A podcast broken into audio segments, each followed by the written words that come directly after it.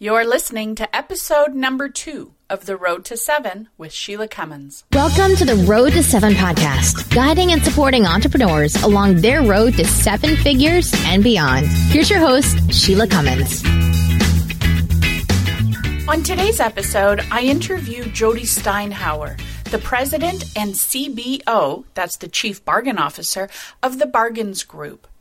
Jody has mobilized her award winning discount wholesale and promotional products company to revolutionize the business landscape.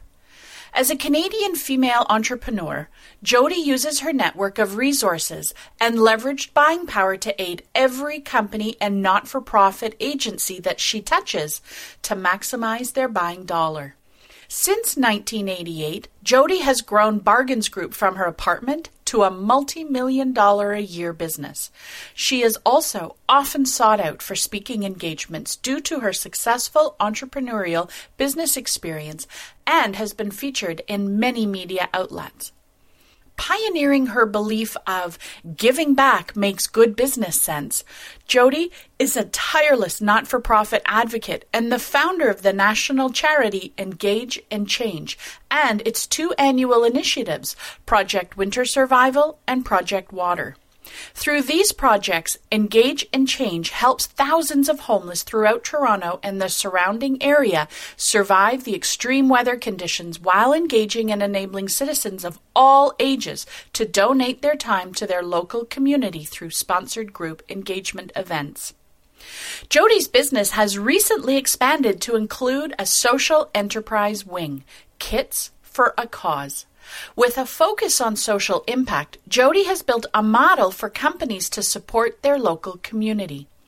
Kits for a Cause provides turnkey solutions for businesses to engage their employees while solving local community services needs for resources.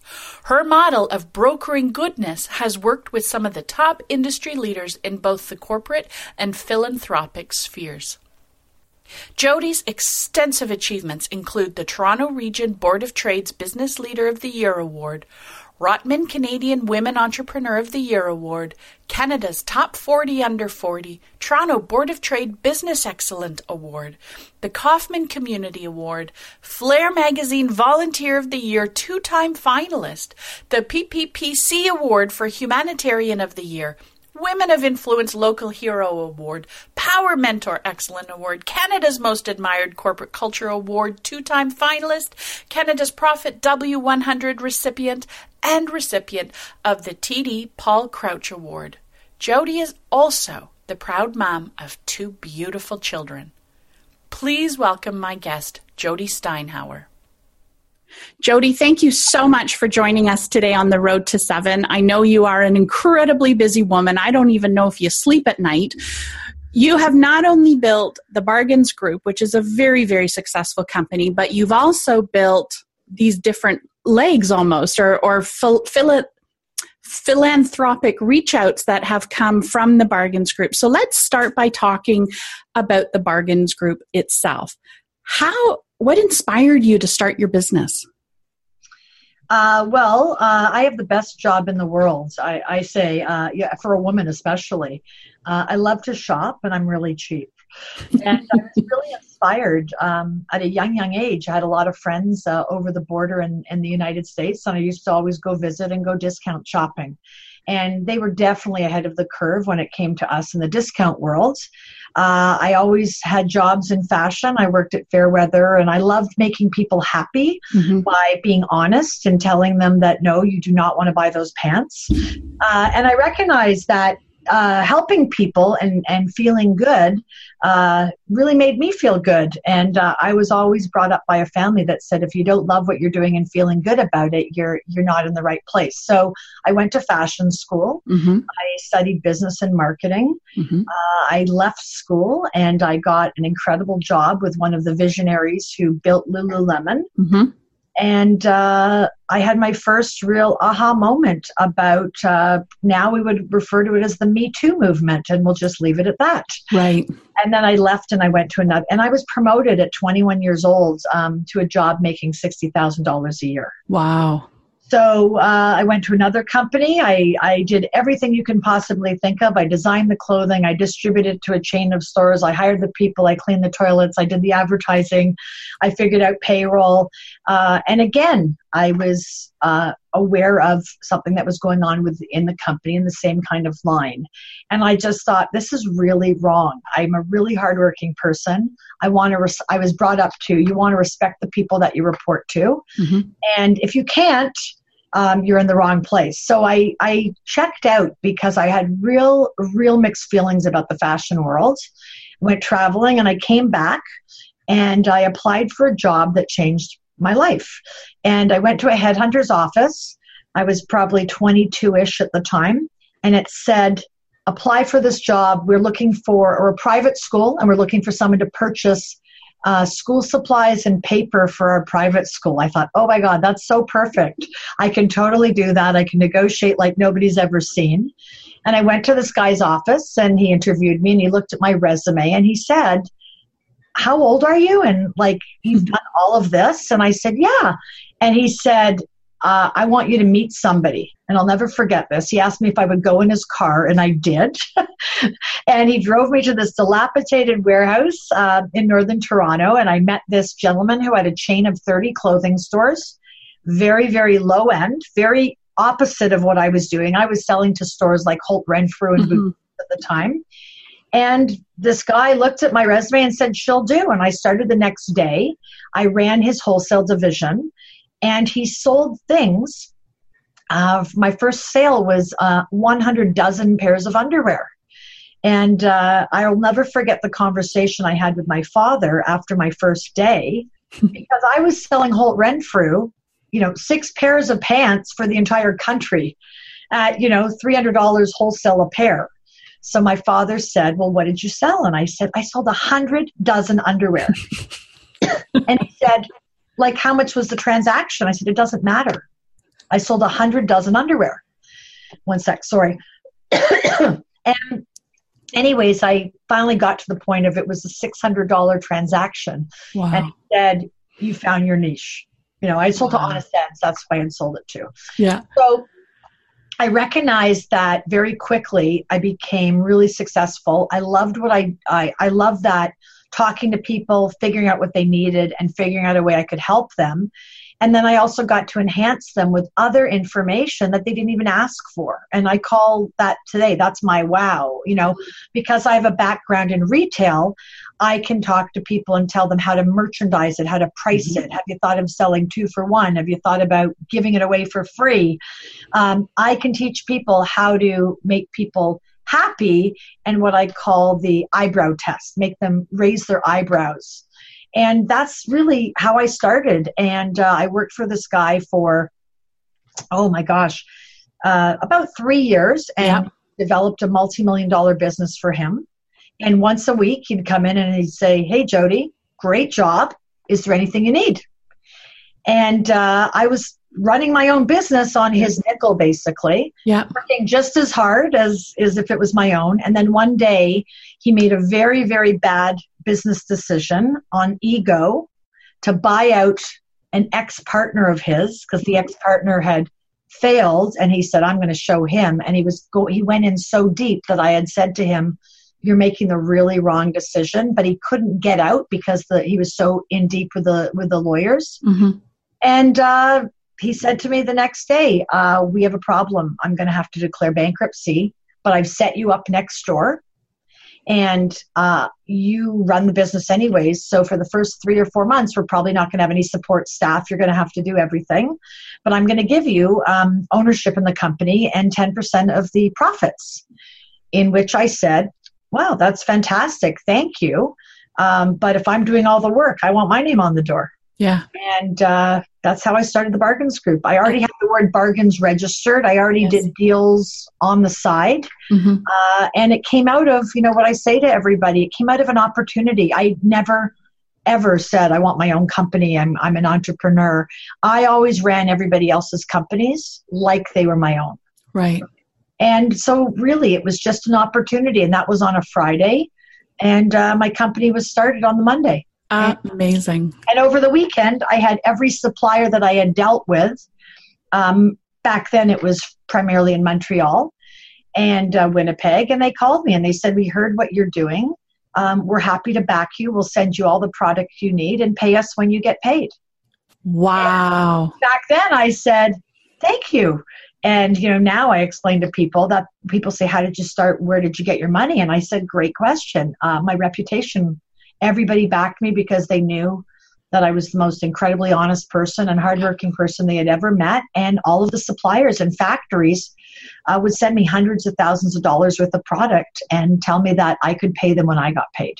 I love that your integrity is what really fueled and funded the start of your business. I think that's amazing. What and a great it takeaway. Still, it still does. Still I mean, does. Every, every single decision that I have to make mm-hmm is filtered through is it right? Mm-hmm. and is there any kind of downside to my personal brand or reputation or my company's? And if it doesn't pass that test you know we don't do it. And we've turned up millions of dollars worth of deals that just didn't pass that test. I love it. I love it. When you go back to that Monday morning where all of a sudden you have your own business, um, what was the one or two key systems that you put into place that were critical to your success? All right. Well, let's let's acknowledge that that was 30 years ago. Mm-hmm. A very a very different time, and uh, you know, I started it on my dining room table in my apartment. Yeah. Right? So, what was critical was uh, communication, which uh, I still believe is one of the most critical things that any business person uh, has to recognize these, especially these days when there's so many ways to communicate. So I had a pager, and I made sure that every single person knew my pager, and I made sure that other than from you know 1 a.m. in the morning to maybe 6 mm-hmm. other than that, I would react to it uh, within 10 to 15 minutes. Wow, so that was critical. Getting back to people. Mm-hmm. Uh, constantly. Mm-hmm. I had a fax machine that back then had the toilet paper kind of rolled thermal yes. paper. Uh, and um, being conscious of costs because I did have a cell phone back then, one of those very large white brick Motorola. Yeah, yeah, yeah. I remember those. But um, from a business person just starting out, costs are always really, really crucial. So I made sure, for example, that I only faxed my orders to my suppliers after midnight because back then it was really really crucial to cut costs. And it was when you know you know if you faxed after midnight the rates dropped dramatically. Right. And i only used my cell phone if it was an emergency. So if i was going to be late for an appointment and i was stuck in traffic that would that would harness uh, potentially tarnish my reputation. So yes. i would invest and make a phone call at that point but i never gave my phone out. I only used it when i had to kind of right. thing. So i think the basic necessities um, that I that I really tried to do was, you know, just and the other thing I was going to say is I leveraged every relationship I had. So in the very beginning, I didn't go out and rent an office and get a warehouse and buy a nice car and you know when we talk about bootstrapping mm-hmm. um, i still I'm, i just started a new business three months ago i bootstrap it i mean i'm not named the bargains group for because I spend but but I would always figure out how much space do I really need and how long do I think I'll stay there? And then always and I and I worked with people who lent me spaces in their warehouse and gave me a key to their office because they trusted me and I could rent my my first space was a 10 by 10, 10 corner of someone's office. And then I quickly graduated three and four times throughout that year to take over more space and then the next door neighbor. So I think just really being conscious of of growth strategies and how do you do it and not spend any money? I i think you know it's interesting because that seems to be a very common theme that's coming up through the um, through our recordings from the various seven figure businesswomen is that when you're starting watching the dollars and cents and literally down to the cents is one of the most critical factors to ensure that you're not going too big and spending too much and retaining as much cash flow as you can so I think that's fantastic. At what point, Jody, did you realize that a seven figure business was possible?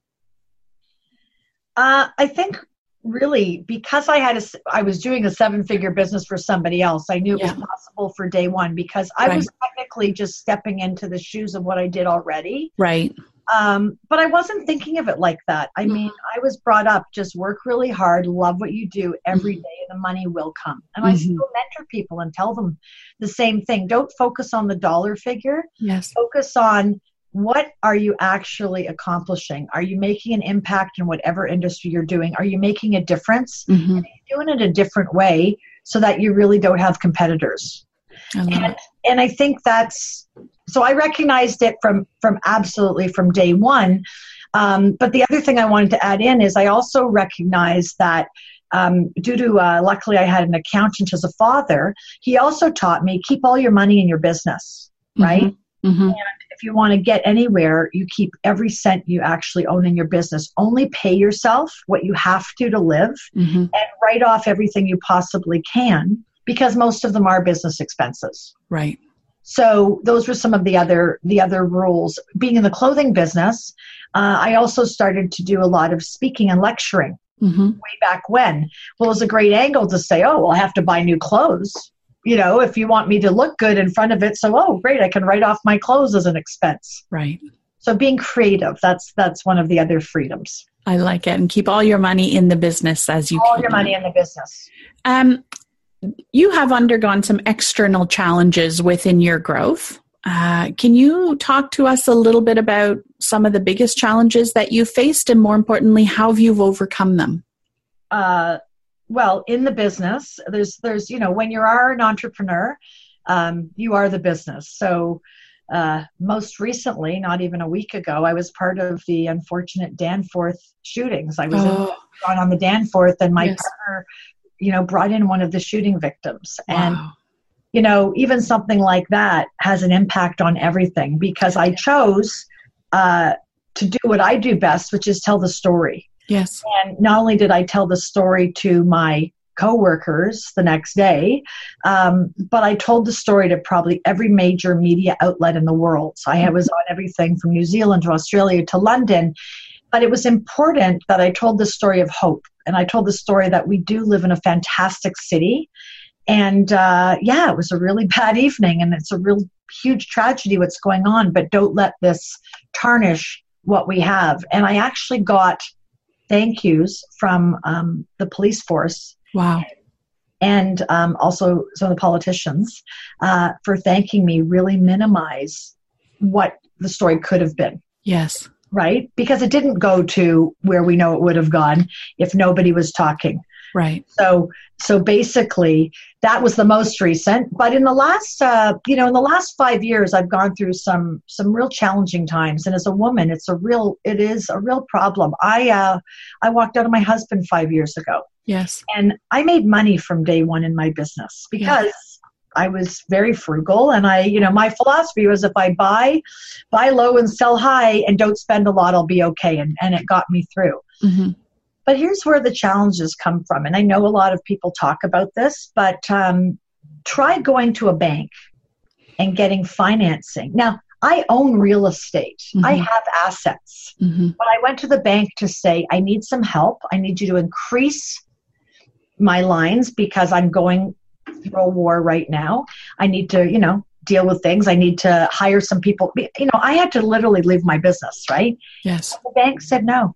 Yes. And I went to five different banks, people I know who senior people, and the female senior executive said to me, Jody, we're embarrassed to tell you this. We can't put it on paper, but because you're going through all of what you're going through, the banks won't touch you with a 10 foot pole. Yeah. Now, that's the truth. So anybody who's telling you that they're supporting the women's market, bullshit. Yeah. Yeah. You know, I have a track yet. At that point, I had a 25 year old profitable 25 year business, real estate assets, whatever the case be, and they wouldn't increase my line by half a million dollars. Yes. Shame on them. Well, you know, Jody, that's exactly what has motivated me to launch the micro lending platform that's going to be a part of the Road to Seven business. Mm-hmm. Is that it's disgusting that how the banks treat entrepreneurs and more disgusting on how they treat women entrepreneurs. And I have been in a very similar, and all I needed was a $10,000 Right. line of credit. And the answer was no, because I didn't fit box A, B, C, and D. Absolutely. And, And that's so- a problem. It is a problem and so we're gonna we're gonna help each other here. Yeah, i love it. And i tell that story all the time and yeah. I have several banks. Now, I will tell you, one of the banks did come out and say, look, we know you. Mm-hmm. Not only do they they support me, um, per, they, they're my business bank, mm-hmm. uh, but they also do investments for me. But they're yes. also the largest champion of the charity that I created. And we sat down and they said, look, at we know you on a different level.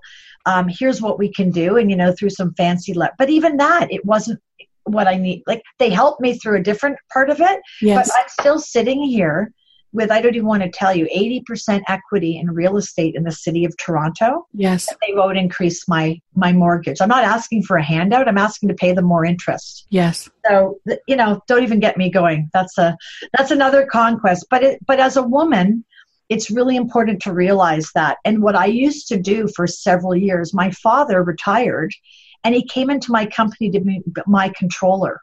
So every year he told me, this is what you have to do. Mm-hmm. Go to the bank for 15 minutes, you sit down and you say, hey, great, let's raise my line. I've had a great year.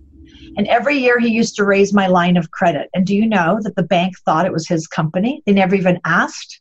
They thought it was his company. Wow. And I worked for him and they always gave him what he asked for you know so i don't get upset about it i go yeah. do what you got to do yeah just you go know? ahead and do it you know one of the things that i've long admired about you jody is not only are you running this successful business you have also started a charity and do some incredible philanthropic work and you've done it to the advantage of your business and what I'd love to talk about is what was that point that your business was at where it made sense or it was safe for you to shift your focus a little bit into the philanthropic side?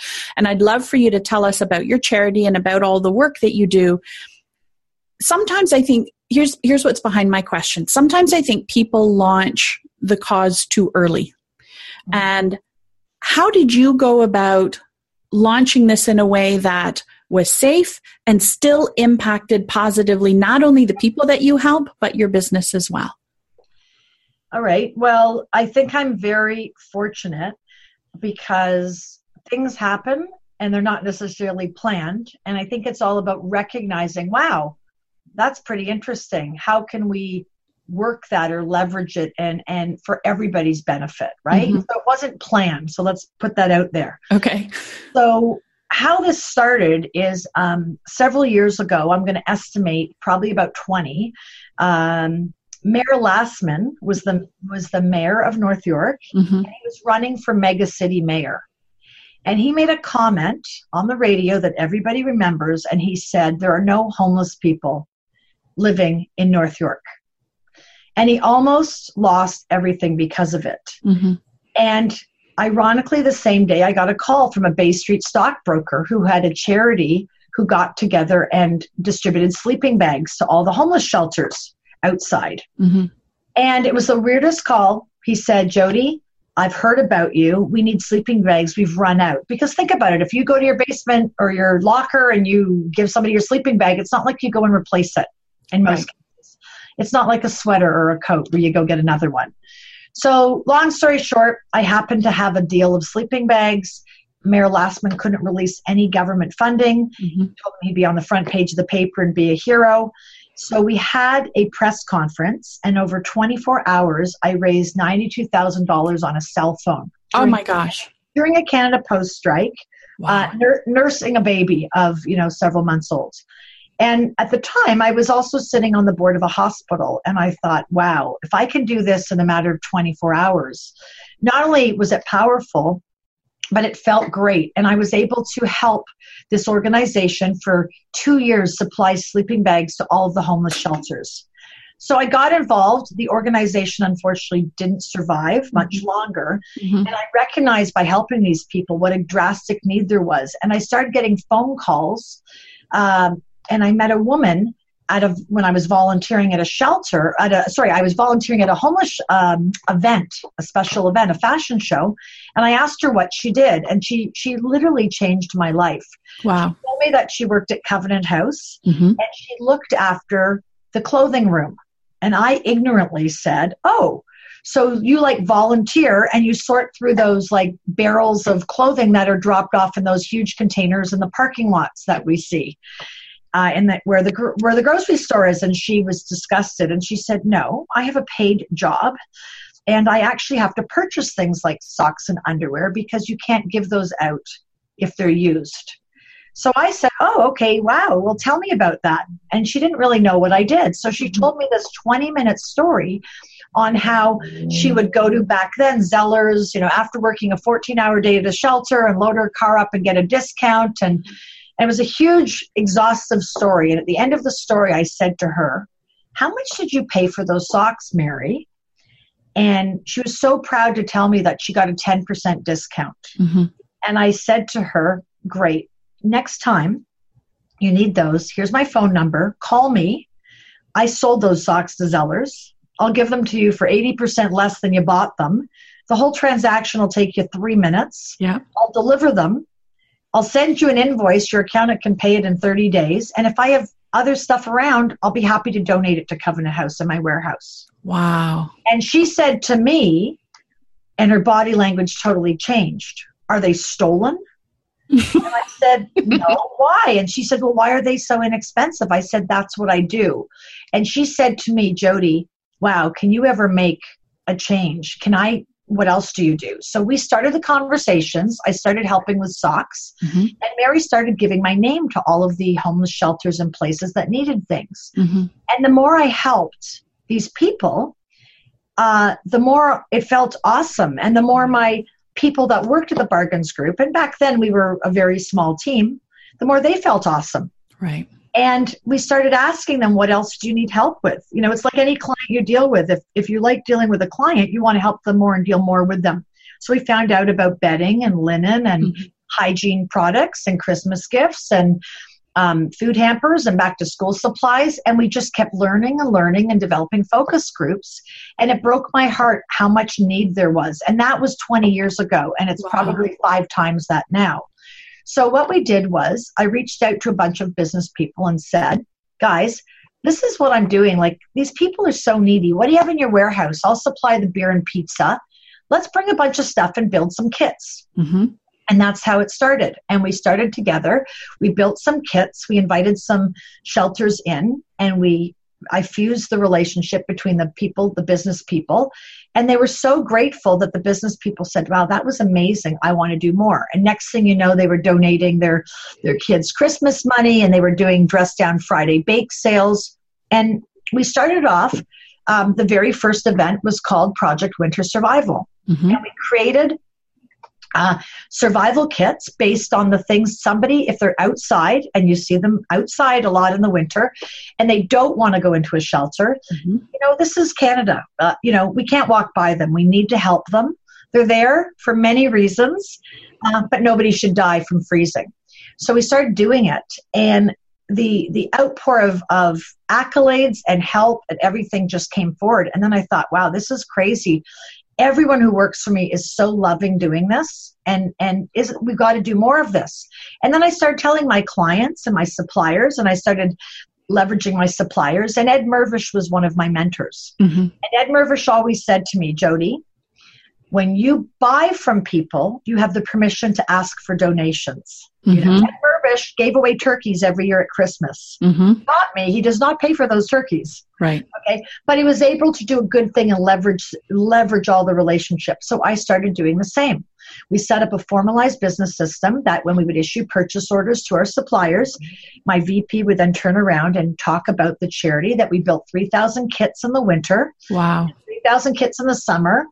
And we were able to do these incredible events and help hundreds of social service agencies and shelters. And then the police got involved. Mm-hmm. And they wanted to be involved directing the traffic and, and being there. And then we would have a press conference. And, and we knew how to create this incredible event that the media wanted to tell the story. And then we made sure we did it at a time of year when shelters were desperate. Mm-hmm. On Christmas Day, homeless shelters have everything they need and more. And within a matter of a day or two, it's gone. Mm-hmm and it doesn't get cold till January. January. Mm-hmm. January hits, these places have nothing for their clients, so that's why we do it sub, you know, in mid January. So then we were left with the challenge well, what happens to homeless people in the summer? And Cathy Crowe, um, an incredible street nurse who is my advisor, told me that more people die of dehydration who are homeless in the summer than they do of the cold. Wow. And that's exactly what I said. This is this is Toronto. Mm-hmm. She said, "Have you ever seen a drinking fountain?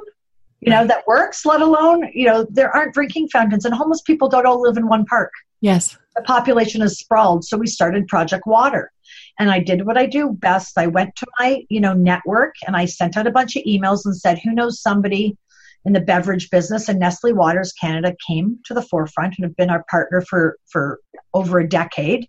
And every year donate 300,000 bottles of water.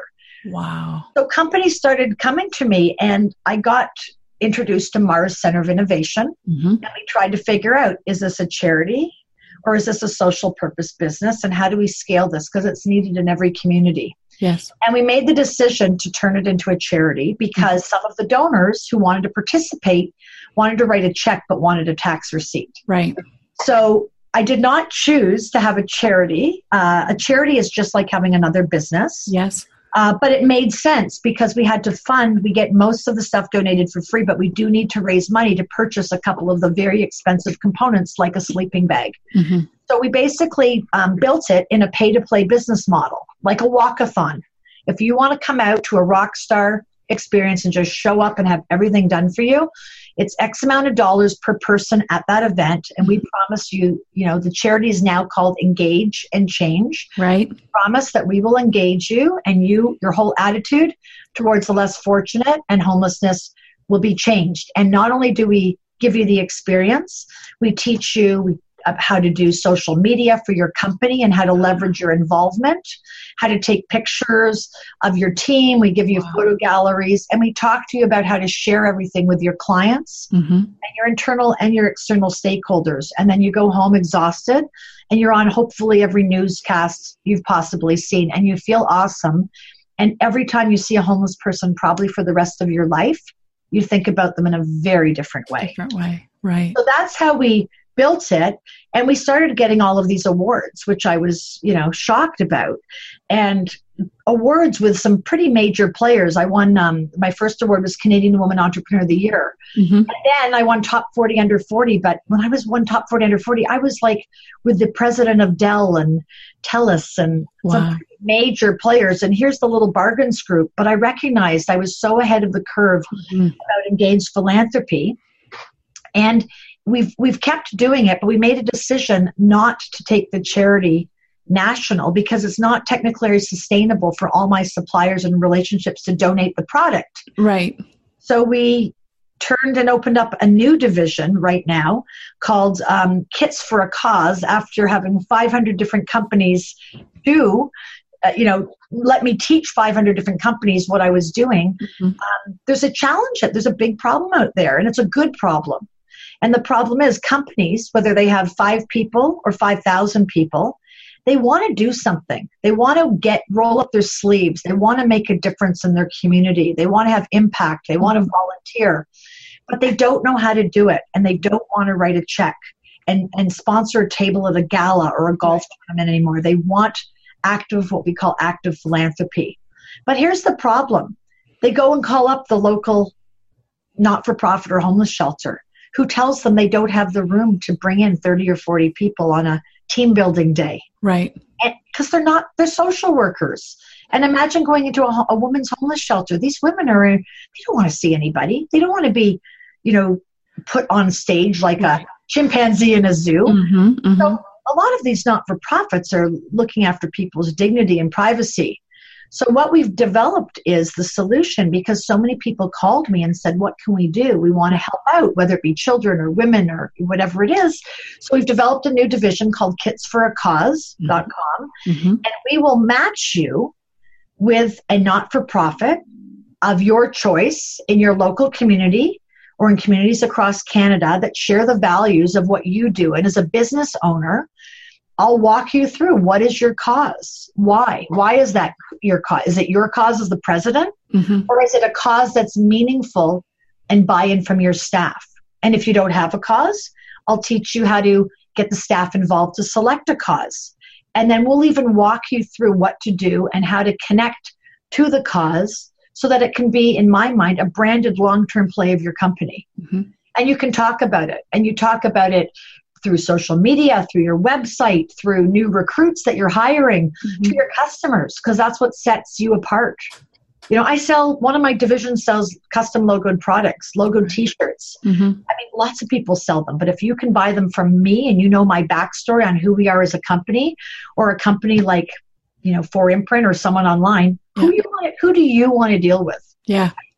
So that's the part that I'm passionate about bringing philanthropy and weaving it through your company. You don't, it doesn't take a lot of work. And we can do the, we've already done the heavy lifting. We can right. you how to build you know kits for a cause into your local day whether you're one person or you have offices right across the country. And um, it's just phenomenal how it's just transformed. And we've been told that we've cured cancer in the sector. And you know people as little as one person we have a financial planner in saskatchewan that's done three events now mm-hmm.